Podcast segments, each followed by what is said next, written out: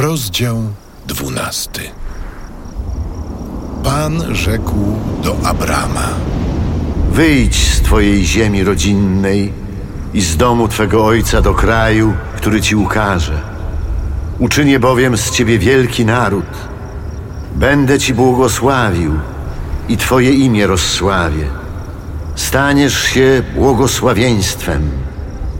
Będę błogosławił tym, którzy tobie błogosławić będą, a tym, którzy tobie będą złorzeczyli, i ja będę złorzeczył. Przez ciebie będą otrzymywały błogosławieństwo ludy całej ziemi.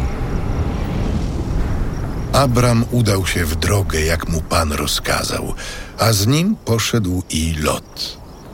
Abram miał 75 lat, gdy wyszedł z Haranu i zabrał Abram ze sobą swoją żonę, Saraj, swego bratanka Lota i cały dobytek, jaki obaj posiadali, oraz służbę, którą nabyli w Haranie i wyruszyli, aby się udać do Kanaanu. Gdy zaś przybyli do Kanaanu, Abram przeszedł przez ten kraj aż do pewnej miejscowości koło Sychem, do dębu More. A w kraju tym mieszkali wówczas Kananejczycy. Pan, ukazawszy się Abramowi, rzekł: Twojemu potomstwu oddaję właśnie tę ziemię. Abram zbudował tam ołtarz dla Pana, który mu się ukazał. Stamtąd zaś przeniósł się na wzgórze na wschód od Betel i rozbił swój namiot pomiędzy Betel od zachodu i Ai od wschodu. Tam również zbudował ołtarz dla Pana i wzywał imienia Jego.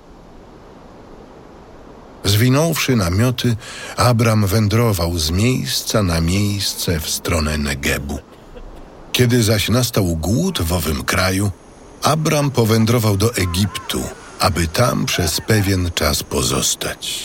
Był bowiem ciężki głód w Kanaanie. A gdy się już zbliżał do Egiptu, rzekł do swojej żony Saraj. Wiem, że jesteś urodziwą kobietą.